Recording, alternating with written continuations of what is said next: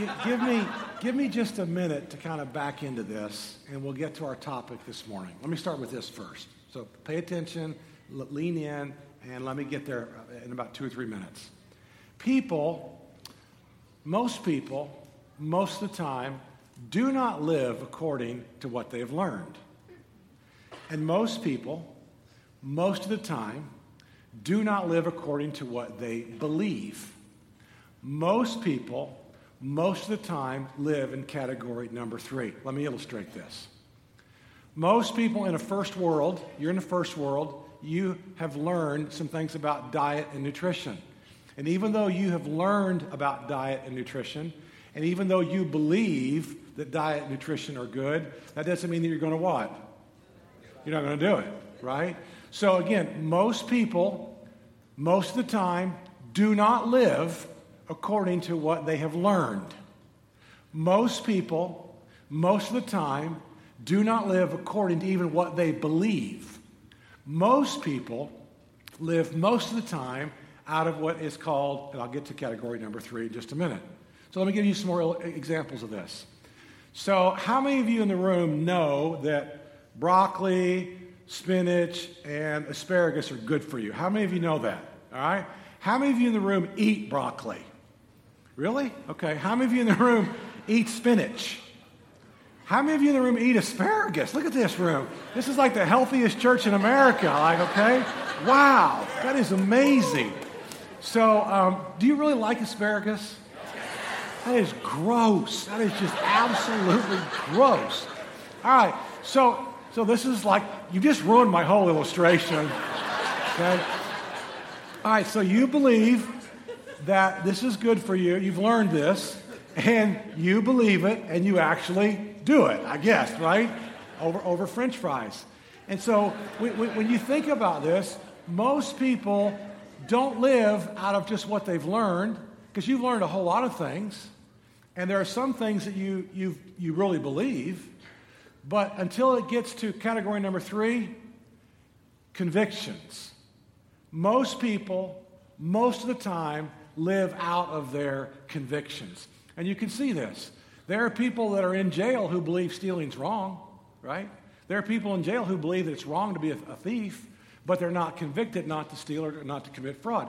So again, most people what? Most people, most of the time, live out of what they not have learned, not even what they believe. Most people live out of their convictions. Now, how in the world did Joseph, at age 26, when Mrs. Potiphar, and she was probably attractive, um, she didn't work, she had all those treatments, and she probably had all the clothes and so how did, how did Joseph not take her advances.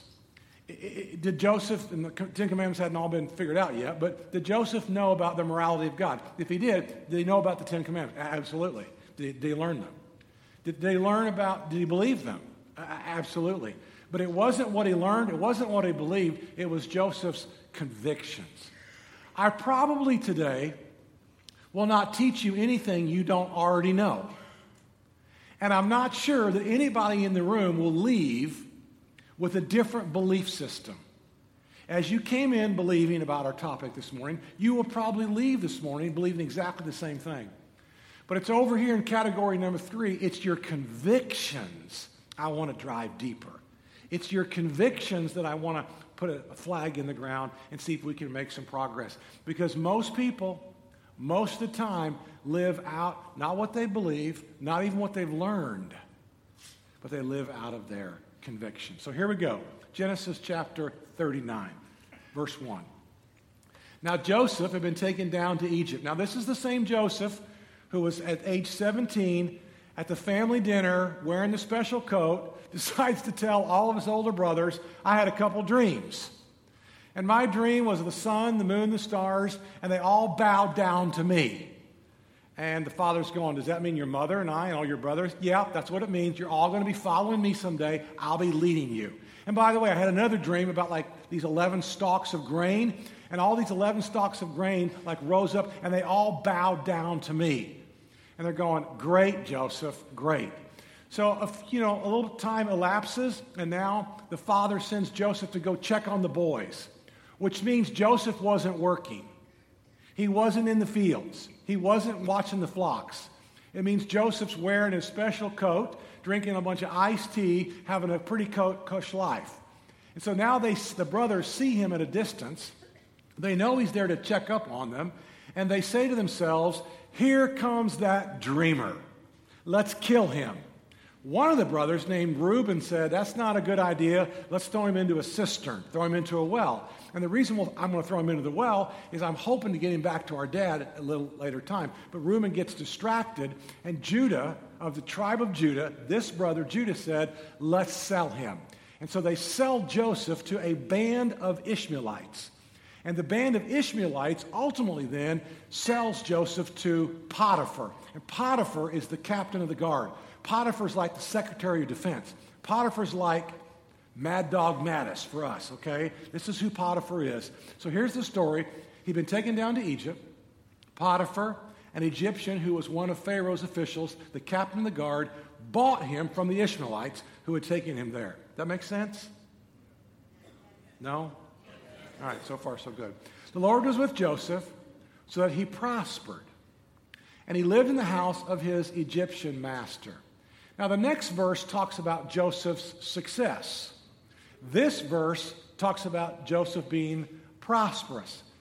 Could it be that you would be more or less prosperous because of your convictions? In other words, is there any correlation between your success and your prosperity and the convictions that you've chose to live in? The answer is absolutely. If we had time, we'd have a whole sermon on that, and I want to preach on that someday. But your convictions, whoops, sorry about that, your convictions will move you toward prosperity or it will move you toward pro- poverty. The Lord was with Joseph, he prospered. When his master saw that the Lord was with him and that the Lord gave him what? What's it say? Success in everything he did, Joseph found favor in his eyes and became his attendant. Potiphar put him in charge of his household and he entrusted to his care everything he owned. From the time he put him in charge of his household and of all that he owned, the Lord blessed the household of the Egyptian. So there's a transference now, even of favor. Even though Potiphar was not following the God of Abraham, Isaac, and Jacob, was not following the Hebrew God, because of the convictions of a man in his house, a godly man in his house, there was a spillover even of prosperity and success. From the time he put him in charge, God blessed him. God blessed the household of the Egyptian because of Joseph. Very interesting. The blessing of the Lord was on everything Potiphar had. Don't miss this. Both in the house and in the field, which is where? Everything. it's everywhere. So Potiphar left everything he had in Joseph's care. With Joseph in charge, he did not concern himself with anything except the food that he ate. Now, here's where the movie begins to change scenes. Okay? Here's where the violins come in. This is now a scene change. Everything so far so good. Now we're getting ready to amp it up to a different level. Now, Joseph was well built and handsome. Why in the world would it tell us that? Now, Joseph was well built and handsome. Because you know the story, don't you? You know what's coming. How did Joseph do what he did? Just because of what he had learned? Nope. Just because of what he believed? Absolutely not. But he had convictions before he ever gets himself in this situation. He had already made up his mind what he would do and what he would not do in those heats of battle. And after a while, his master's wife took notice of Joseph, and she said, she was pretty subtle, wasn't she? Very, very subtle woman here. She said, Well, come to bed with me. Uh, not subtle at all. Did he understand what she was asking? Did he get it? Of course he got it. All right? So the question then is how did he refuse? Because the very next verse, verse 8 says, But he refused. The next three words, but he refused. And so maybe you're asking yourself the question, why did he? Why did he refuse? Why didn't he just give in? And this is what I want to talk about just for a minute about the Christian narrative. Now, if you're not a believer and you're not a part of the Christian narrative, you're sitting there thinking to yourself, well, why would anybody want to do that?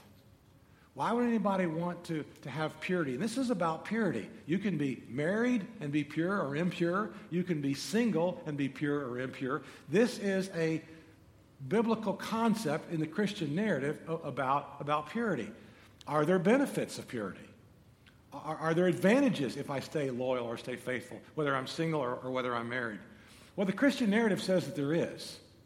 And the Christian narrative says this is how you were wired there's gender, there's male, there's female, there's the opportunity to go forward in a very intimate sexual relationship, and it's within the covenant of marriage. And so the Bible is really clear about this.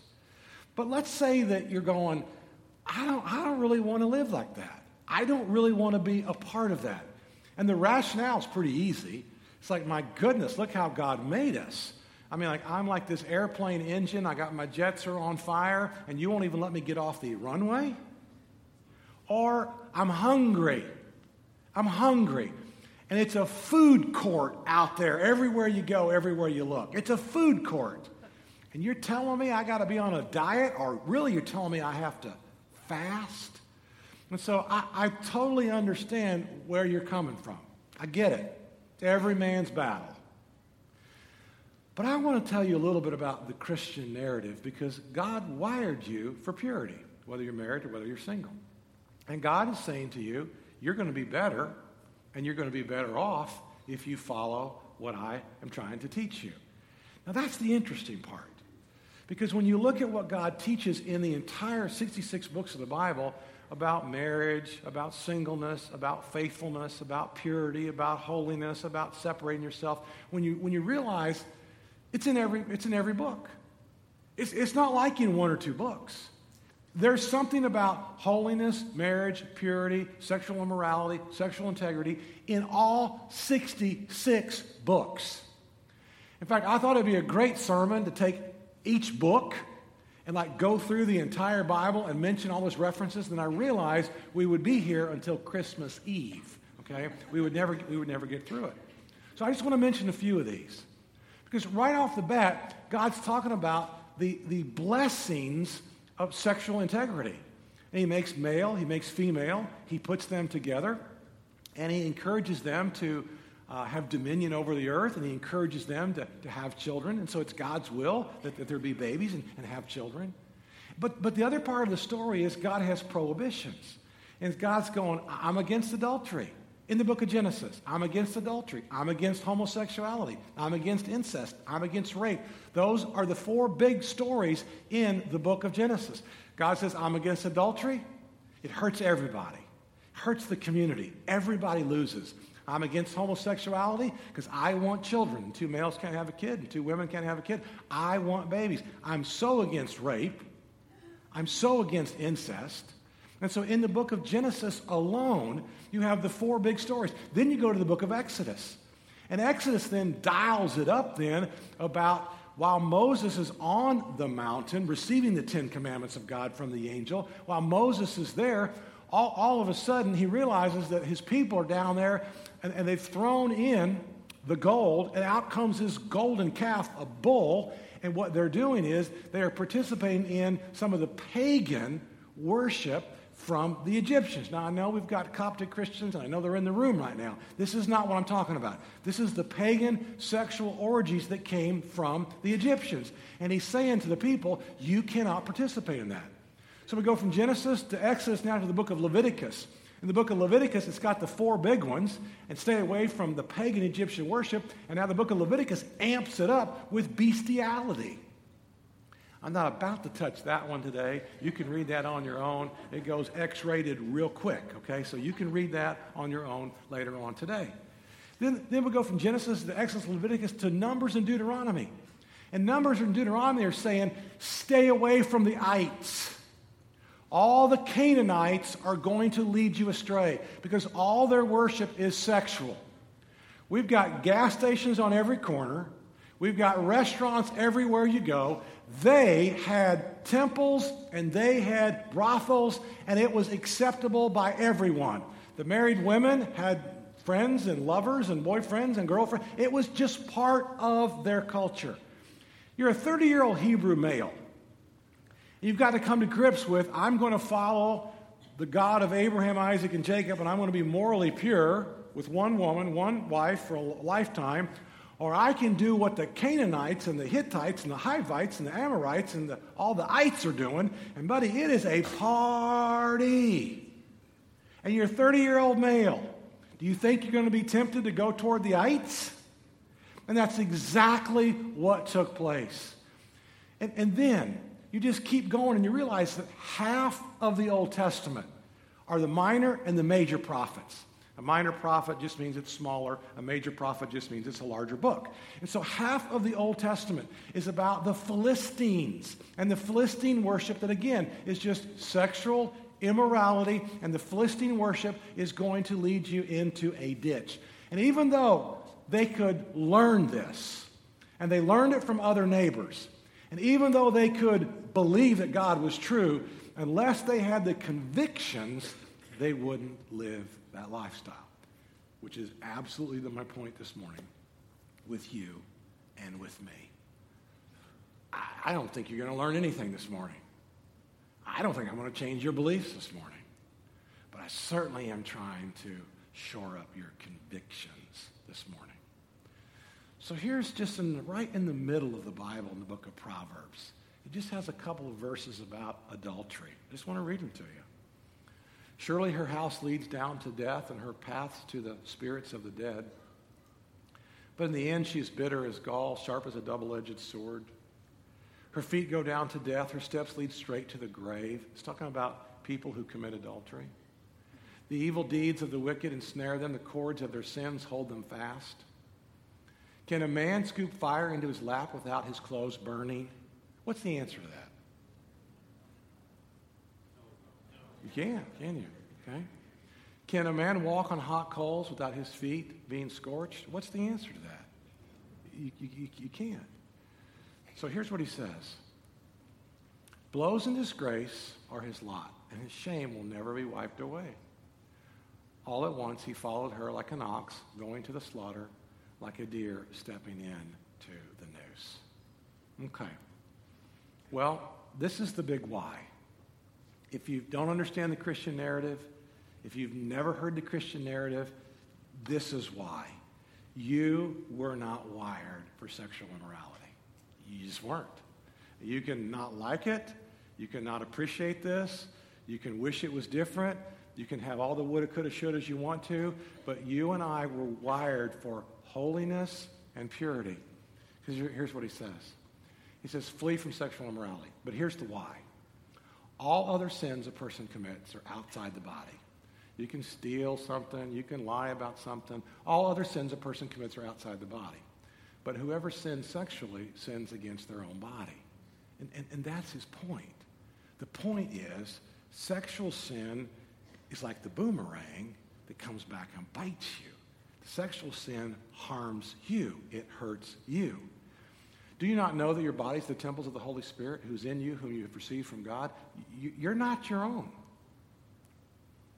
You were bought at a price, therefore honor God with your bodies. So I was, I was out fishing about a month and a half ago, and we were out about 20 miles, and we had a great fishing day, and we had like 35 legal keeper fish, and we're just about to come back in, and one of the guys on the boat's a doctor, he's a surgeon from North Carolina, and somehow we started talking about sexual integrity. And I'm not really even sure how we got on the topic. But he said to me a word picture that I will never forget. Um, before I give you the, the answer to that, it's like you think about like an umbrella. The, the purpose of an umbrella is like to protect you. And so an umbrella will protect you from the rain, it will protect you from the sun. An umbrella will protect your skin. It will protect you from some heat. Uh, an umbrella is designed to protect you. And what he said to me was something I will never forget. And he said, The reason that spiritual leaders and spiritual men want to have sexual integrity, and it's not just limited to men, is he said, because when you have sexual immorality, he said, you really, you're poking holes in your umbrella. And he said, What? what man he said, wants to have holes in his umbrella. I thought, what a word picture. What an incredible word picture. There, there's not a man in this room, there's not a woman in this room that wants to look like this. No, nobody wants this. But this is what happens when there's a lack of sexual integrity in your life and in my life. And the surgeon's giving me this word picture out 20 miles in the Gulf of Mexico, and I thought, that is so good. Because none of us want this. And so, are there really benefits then of moral integrity? And, and are, they, are they a fight that we're worth being convicted over? I, I think the answer is yes. Because all of us in this room really want an umbrella that works. And we really want the protection that we give to our families and to our neighbors and our friends and our sons and our daughters. No, nobody wants this. So, so what's at stake? Well, in, in my life, if I'm over here, then I've just let this slip through my life into my son, into my two son in laws, into my two daughters, into my wife. And I want to give you a word picture today that you will hopefully never forget. Everybody makes their own choices, everybody makes their own decisions. But you want to set your family and your friends and your neighbors and your coworkers up for success. You want to be that umbrella of protection that allows the Holy Spirit to work in his life, in her life. You don't want to be the cause of those holes coming through your watch. Now, this is not to beat anybody up. We have all sinned sexually. Every one of us in this room over a certain age we have messed up. And you cannot unscramble eggs. You can't crack an egg and put it back into the shell. Everybody in this, room, even Jesus said, if you've looked at a person with lust, you commit adultery in your heart, going, oh my gosh, the standard's so high. Absolutely. But there are things that we can do. It, it all boils down to, I don't think it boils down to what you've learned. I don't even think it boils down to what you believe. I think it boils down to your convictions. So here's what Joseph did Potiphar's wife, she keeps making advances, very unsubtle, come to bed with me. And it says, but he refused. With me in charge, my master does not concern himself with anything in the house. Everything he owns, he has entrusted to my care. No one is greater in this house than I am. My master has withheld nothing from me except you, because you are his wife. How then could I do such a wicked thing and sin against God? Which, which really says then that when you do this, what, what that really means is ultimately, though it impacts your children and your spouse and your neighbors and your aunt and uncle, nieces, nephews, your coworkers, ultimately, though, it's against God. It's against your Heavenly Father.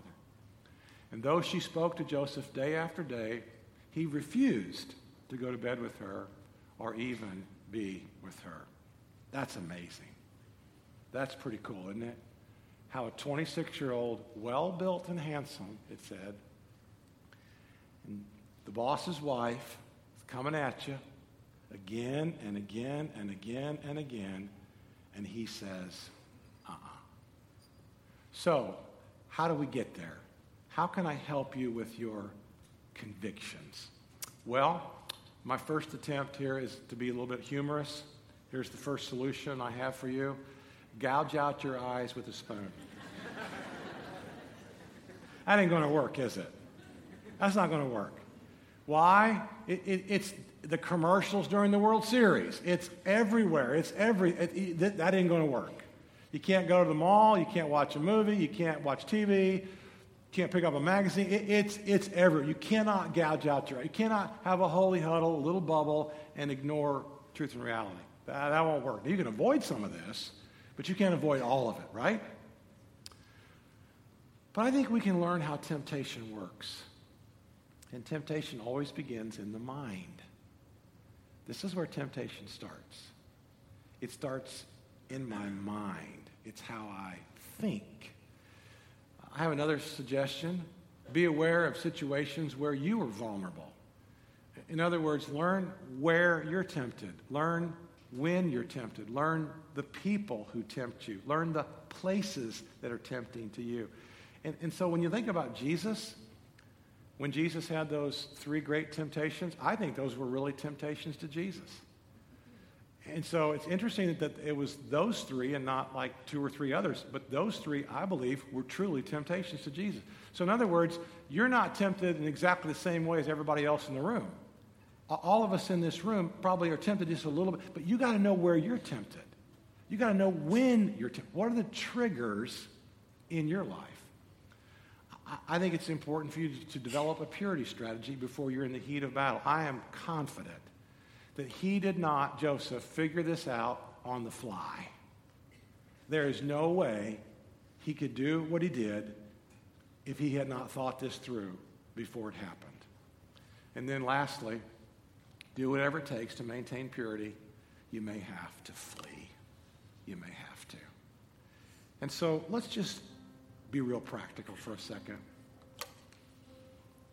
If you're willing to develop a strategy for this, what, what does that look like? Well, let me ask you just a couple more questions for you to think about. Why, why would you ever ride in a car with, if, if you're married or if she's married, why, why would you ever ride in a car with someone five or ten years plus or minus your age? Why, why would you ever ride in a car with someone that is married or you're married and, and she's not or he's not? Why, why, would we ever do that? Why would we ride in a car? Why would we ever go to lunch? Why would we ever have a business lunch with just the person of the opposite sex unless both of you are single? Why, why would you ever do that? Why would you have texts, texting, someone of who, who's taken or you're taken? Why, why would you why would you text someone? I, again, there's a couple of exceptions, and I, I get that. But I'm talking about when you catch yourself going, I really want to text her. I really want to text him. Why, why would we ever discuss marital issues or marital problems with a person of the opposite sex? One of our elders is so smart, so wise. On all of his emails, when it's to a female, he copies his wife. She's just CC'd on that. I thought that was brilliant that he copied his wife. You see, I think today is a day to think about what are your convictions. And guess what?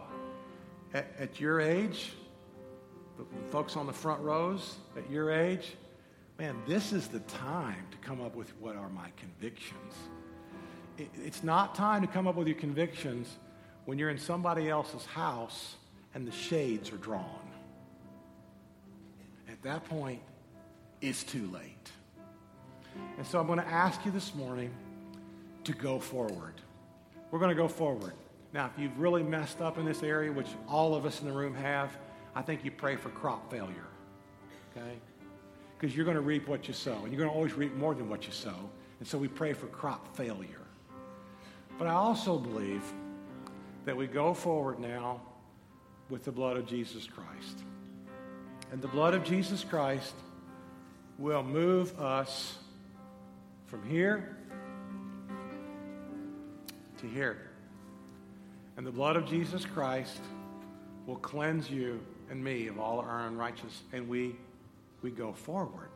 We, we step ahead. We, we go ahead. We go forward. So I, I want to encourage you today and maybe this week figure out your convictions.